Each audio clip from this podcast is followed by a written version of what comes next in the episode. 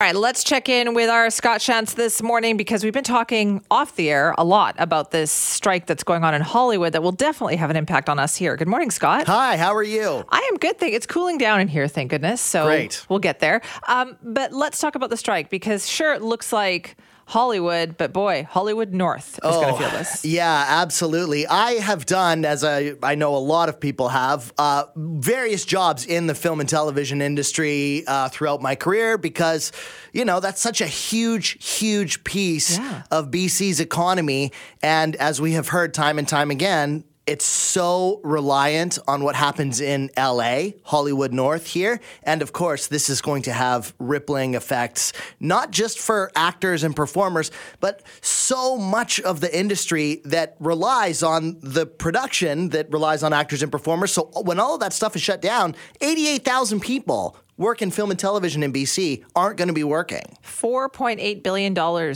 in economic kind of spin-offs benefit. That's how much the industry is worth in this Huge. province. Huge. And that means nobody, food, location services, like you name it. Yeah, like- and who knows how long this is going to go on for. even even catering, you know, they don't they don't have to cater the sets. You know that that That's was an entire industry that these people are going to be out of work, waiting for work, looking for work. So a lot of people here hoping that this is going to get resolved pretty quickly, but I don't know.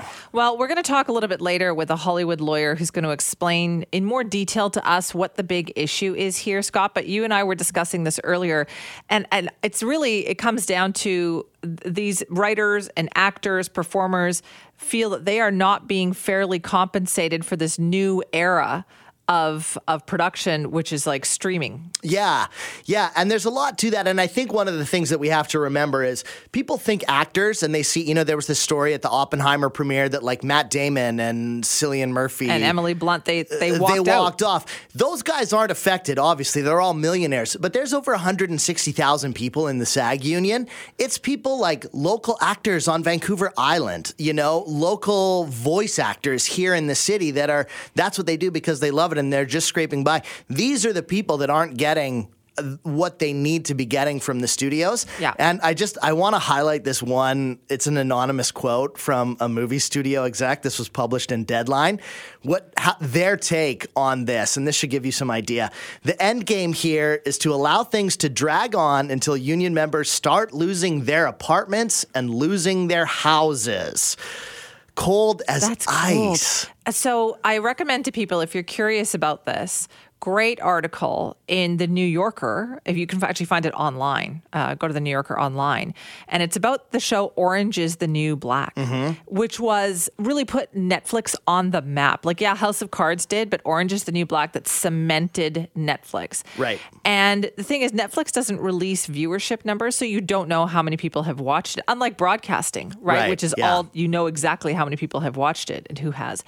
And there are people who were regulars on Orange is the New Black. Actually, not just people, but most of the people who were not the stars, but the regulars on Orange is the New Black, who could not afford to give up their day jobs and still work. And they only get, even though it's been watched around the world Right. by hundreds of millions of people, Right. they don't get any money from it, That's even though it's continued to run in perpetuity. That's insane. And Netflix is over here crying poor, like they have to raise the the Right. rates for all of us subscribers, and they're not even paying their actors. They are not paying any of the residual people. When you think about how often you watch, rewatch, binge watch, and all around the world, those, how popular those shows are, the people who make those shows, and this is what I've learned in the last couple days reading about this, they're not getting any financial benefit from it. It's wild. It's it's insane. And there's also this kind of attitude of like, yeah, well, you get to be on a TV show, so that there's that, you know. But it doesn't translate. No. It doesn't translate. I've So said it before and I'll say it again, Simi, fight the power.